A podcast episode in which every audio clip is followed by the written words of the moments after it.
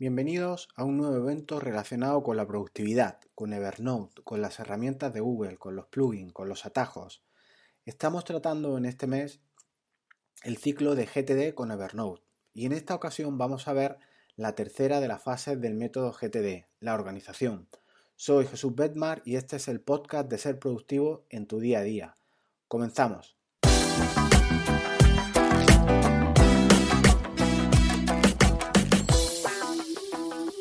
Superadas ya las dos primeras fases, la de recopilación y la de procesado, entramos ya en materia, ya en carpetas o en libretas. En este episodio trataremos qué carpetas crear, para qué sirven, etc. Aquí está el meollo del sistema, en la organización. Si bien todas las fases son importantes, esta, bajo mi punto de vista, es la que más luz arroja sobre este sistema de, de organízate con eficacia. Vistas las dos fases previas del método GTD, en concreto la primera de recopilación, en la que no pensábamos ni dábamos nombre en sentido estricto a los elementos, sencillamente echábamos a inbox todo lo digno de recordar o que merecía trabajo por nuestra parte, y luego ya determinaríamos si requería acción o no en la siguiente fase. Y la siguiente fase, la segunda, el procesado o aclarado, ya comenzamos a analizar los elementos, ver si requieren o no acción por nuestra parte y qué tiempo y a qué carpetas iniciales o provisionales, como yo las llamé, irían esas tareas, esas acciones, esos proyectos, etc.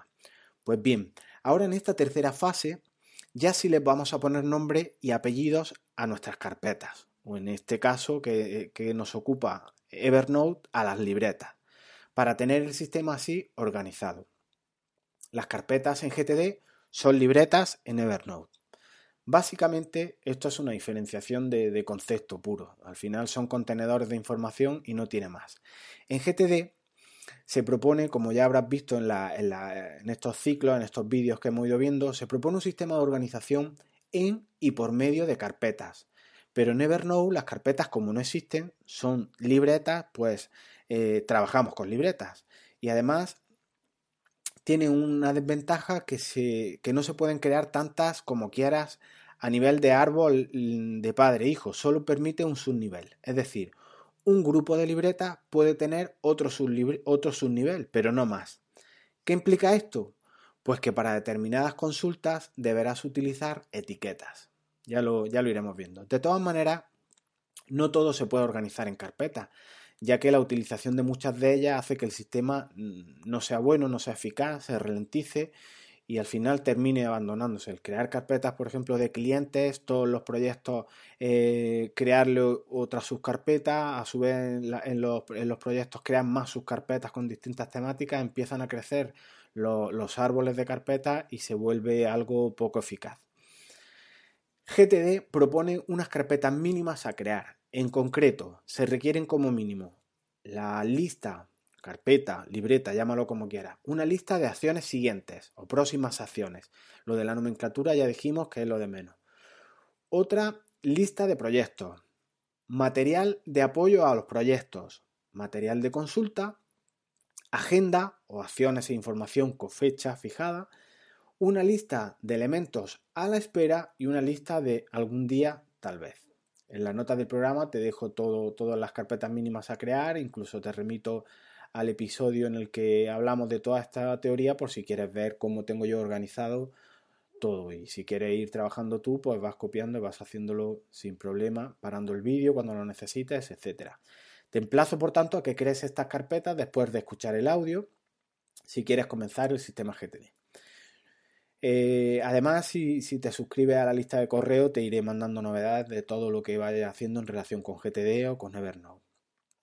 En fin, seguimos. Una vez definida eh, todo ordenado correctamente, ya podremos confiar en el sistema. Pero hay un par de premisas que debo hacer, que debo recordar aquí. La primera, no debes de equivocarte en esa clasificación. Si hay una tarea que está pendiente o que acometerás algún día, debe ir a la lista de algún día. Algún día tal vez, y no acciones siguientes, porque de lo contrario tus acciones siguientes crecerán sin parar y te hará abandonar el sistema porque lo notarás desbordado. Y segunda cuestión, debes, revisar a menudo el sistema, debes mantenerlo actualizado. Si bien esto es de la fase cuarta, eh, que quede la idea de que ningún sistema de organización funciona si no siembras en él, si no trabajas en él, si no le dedicas rato. Las carpetas en sí, por tanto, vamos a ir viendo una a una, son las siguientes. Próximas acciones. Comenzando con el de próximas acciones, yo la tengo definida como próximo guion acciones siguientes. Aunque como comenté el nombre da igual. En esta lista, ¿qué irán?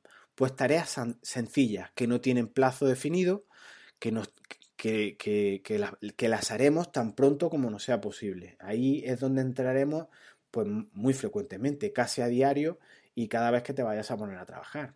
¿Vale? En relación con, esta tarea, con, esta, con este próximas acciones, eh, aunque la, teoría de GTD dispone varias cuestiones con respecto a esto, a mí me gusta utilizar el concepto contexto o, etiquetas, aunque es un poco más ambicioso que, la etiqueta en sí. El contexto no es más que mm, una manera de trabajar eh, a, vista de pájaro. Es decir, yo he hecho un vistazo a mi, a mi lista de acciones pendientes y sé eh, en qué puedo trabajar o en qué, de qué manera acometerlo. Vamos a ir viéndolo con ejemplos, cómo se trabaja por contexto en este próximas acciones. Pensemos que nos vamos a poner a trabajar por la mañana frente a nuestro ordenador. Pues lo ideal dentro de nuestra carpeta de próximas acciones es que podemos hacer un listado, o mejor dicho, una consulta a las tareas que cumplen los requisitos ideales en el trabajo de mañana frente al ordenador y con las herramientas que disponemos.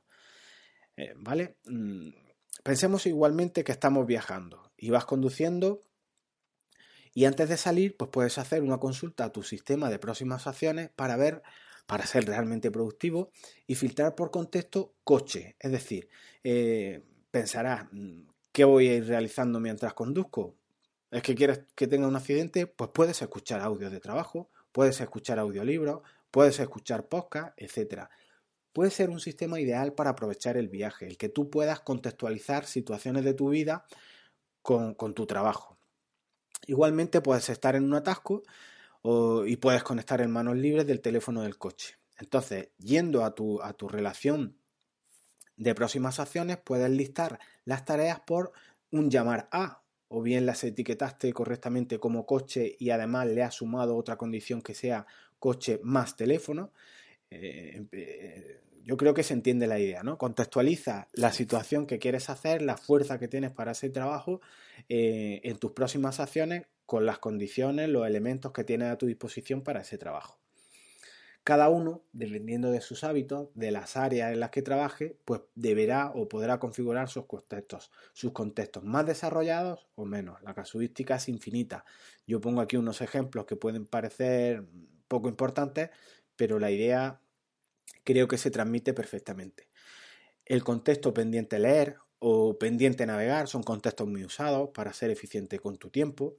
Si esperas el transporte público, estás en una cola del médico, lo que sea, aprovecha esa consulta y busca qué tienes pendiente de leer o qué páginas web tienes pendientes para visitar o qué correos electrónicos tienes pendiente de contestar. Aprovecha todos los tiempos muertos que todos tenemos y vas rascando segundos al reloj que tan eficaz te hará. El contexto, por tanto, es una herramienta fundamental. Bien, vistas las próximas acciones, que es la, una de, las libretas, de las carpetas más, más utilizadas, tenemos agenda calendario.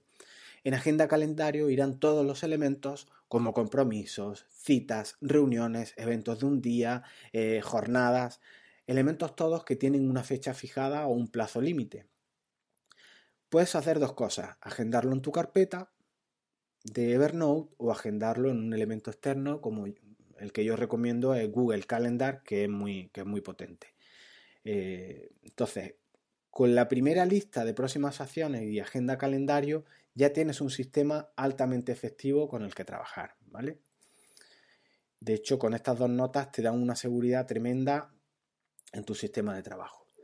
La tercera lista, lista a la espera yo la he llamado delegadas. Esta lista no es complicada, es simplemente de las tareas que tengamos que ocuparnos o supervisar, pues mm, iremos anotando y la iremos moviendo a esta tarjeta correspondiente y lo que yo sí recomiendo es completarla. Completarla en el sentido de Si la has delegado a alguien, pues poner sus datos de contacto o poner un enlace de la nota a ese contacto, como, como ya vimos, y en definitiva tener controlado eso para cuando tengas que pedir cuentas, pues lo hagas de una manera rápida. La lista de proyectos, pues alude la teoría de la lista de proyectos que debe ser literalmente un simple índice. Todo lo relacionado con un proyecto irá guardado en material de apoyo o consulta. Yo prefiero llamarlo eh, proyectos en progreso, si bien como sabes el nombre es lo de menos. Aquí Allen incide en que, y copio literal de su libro, que la lista de proyectos no está pensada para contener los planes ni los detalles de los proyectos, como tampoco debería mantener un orden por prioridad, tamaño o urgencia. Al contrario, se trata simplemente de un índice amplio de frentes abiertos. Pues bien, yo aquí mm, me gusta la idea, pero le añado una especie de historial para luego poder llevar un control, poder facturar, eh, poder mejorar procedimientos. El cómo lo hagas da igual, pero que puedas acceder fácilmente a esta lista de proyectos. Los proyectos, subproyectos, puedes clasificarlos con etiquetas, como necesites. Por ejemplo, proyecto delegado, subproyecto, proyecto pendiente, proyecto en curso, proyecto finalizado, proyecto pendiente de facturar, tantas situaciones como, como necesites. ¿vale? Otra carpeta que creo es proyectos archivados. La lógica de este, pues ya puedes imaginar para lo que es. El proyecto que esté finalizado lo guardo aquí por si luego hay que volver sobre él o, consultar. Los materiales de apoyo para el proyecto, otra de las carpetas, otra de las libretas a tener, pues son fuentes de información, documentación, enlaces a lugares. Aquí tendrá o cobra mucho sentido lo visto en el, ciclo de Conectando Evernote, que te dejo el enlace aquí en, la, las notas de, este programa, en el que puedes enlazar aplicaciones como son todas las de Google en tus notas, tanto los calendarios como los correos electrónicos, como los contactos, como ficheros de todo tipo que tengas en, la nube de Google. Materiales de consulta, pues yo lo he llamado en mi Evernote archivado consulta. Aquí eh, esta puede estar muy relacionada con la anterior, pero no requiere acción por nuestra parte. Son simplemente materiales que vamos guardando y listo. Utilizar la nube y las referencias aquí a, esas URLs de nuestras notas y de direcciones en la nube nos, nos hará saltarnos el límite de los 60 megas si es que tenemos una instalación de Evernote de la, de la freemium de las gratuitas. Eh, ¿Qué diferencia hay entre materiales de apoyo a proyectos y materiales de consulta? Que es una, es una pregunta que, que me han hecho llegar en varias ocasiones a través del formulario de contacto. Pues con respecto a si existen diferencias, cuando aprendes a enlazar notas de unas a otras, el dónde archives el material al final da lo mismo. Además de que, además de que tenemos el buscador que es muy potente y nos ayuda luego a encontrar las notas, lo importante es que todo el material que tú tengas lo almacenes siempre en la misma carpeta para así tenerlo siempre identificado. Si estás trabajando en un proyecto determinado y tienes material, notas relacionadas con ese proyecto, pues puedes almacenarlo en esa carpeta, en la de material de apoyo a proyectos. Pero si eres carpintero y tienes proyectos de carpintería, tienes unas imágenes, unas ideas de, de, más notas, pues se, guarda o se, materializa, se archiva en el, en el, apoyo a proyectos. Pero si en cambio cambias de disciplina en tu vida y hay algún material que quieres conservar, pues lo guardamos en material de consulta porque no está relacionado con nuestros proyectos. Por ejemplo, un manual del manejo de tu nueva televisión de plasma, pues lo guardaríamos en material de consulta. Vamos terminando y la, última, una de las últimas libretas, la de algún día tal vez, esta carpeta será otra de las que crezca bastante y la, a la que se debe acudir si la de próximas acciones se está quedando sin, contenido. Tiene cabida aquí los clásicos, pendiente de leer, donde almacenarás libros que te recomienden o querrás eh, leer a posteriori. Pendiente ver, tanto vídeos, documentales, películas, Viajes por hacer e ir definiendo ahí sitios, ideas, artículos leídos, ideas infinitas que podrías colocar aquí y sobre las que volverás si procede algún día. Si eres creador de contenidos y ves que te faltan ideas para tus próximos artículos, para tus próximos artículos, tus próximos episodios, tus próximos videotutoriales, esta es la carpeta ideal para acudir, aplicable a cualquier área profesional, como es normal. Al hilo del ejemplo de material para leer, hay una discusión que debes hacer en una distinción, perdón, que debes de hacer en tu organización. Si es un material de lectura que necesitas para tu trabajo, irá a próximas acciones. Y lo haremos tan pronto no sea posible, porque está relacionado con elementos, con proyectos, con tareas de nuestro día a día. Pero si es por distracción, si es por hobby, si son libros que, que, querrás leer, leer en alguna ocasión, pues irá algún día tal vez. Aquí se definen un poco la diferenciación de conceptos en cuanto a las carpetas. Puede haber cosas que no sepas dónde almacenarlas. La carpeta otras dos que las dejo simplemente nombradas, ya vamos un poco pasado de tiempo, no quiero que se haga el, podcast pesado. Eh, podría ser la de archivo de seguimiento. De seguimiento, aquí agendaríamos eh, citas que sean periódicas y siempre se repitan, por ejemplo, una declaración de la renta, anotarnos siempre que en el mes de mayo o en el mes de abril nos, nos avise para que vayamos preparando la documentación, eh, cumpleaños, en fin, hay un montón de ideas que se podrían guardar en este archivo de seguimiento a, modo de, directorio, de oficina de correos que nos recomiende a través de las alarmas o de las, alertas que tiene Evernote que nos, que nos avise de estos elementos que siempre debemos de recordar año tras año. La cita con Hacienda, como con los cumpleaños, etcétera, son casi, casi obligadas. La revisión del coche, etcétera. Y luego hay otra que yo también implemento, otra lista, otra carpeta, otra, otra libreta, que es la lista de control. Son listas que para hacer checklists, eh, o sea, ítem que vas comprobando cuando hagas una acción que sea repetitiva y quieras comprobar que todo el protocolo que usas en tu empresa se, se, cumple. Por ejemplo, si haces unos entregables a tus clientes, haces un, un empaquetado de algún producto, etcétera, que pase una lista de control de 10, de 20, de 30 ítems que tú tengas y vayan marcando y, se vayan cumplimentando. Imagina copias de seguridad que tienes que hacer mes a mes, eh, pues te puedes hacer una lista de control que te avise todos los días 31, vamos, los días de final de mes, y vayan marcando cuando vas haciendo la copia de seguridad, donde la almacenas, etc. Son listas de control que pueden venir muy bien.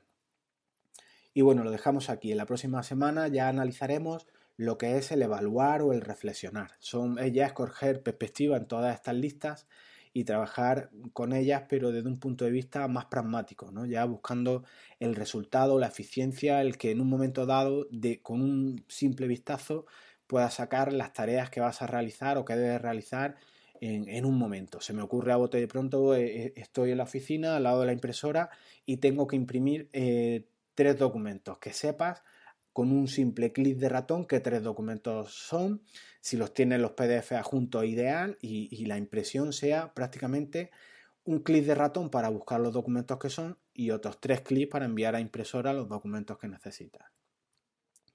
Y bueno, lo dejamos aquí. Esto es todo mm, con lo, que respecta a esta tercera fase de GTD. Eh, tenía algunos puntos más en la escaleta, en el, en el, mapa mental que me he ido planteando para ir comentando, pero creo que se hace ya un poco pesado. Si, si bien os, emplazo a que veáis los vídeos de cómo hacer esta organización, que tiene unos ejemplos prácticos, un proyecto, cómo navegar entre notas para hacer eh, el trabajo con Evernote mucho más agradable y por tanto ver qué carpetas mínimas debemos tener.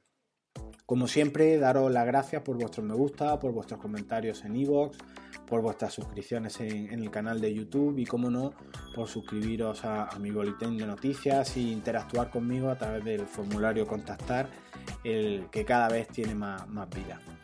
Y poco más, lo dejamos hasta aquí y en el próximo episodio ya veremos la cuarta fase del método GTD que es evaluar y reflexionar. Nos vemos, hasta luego.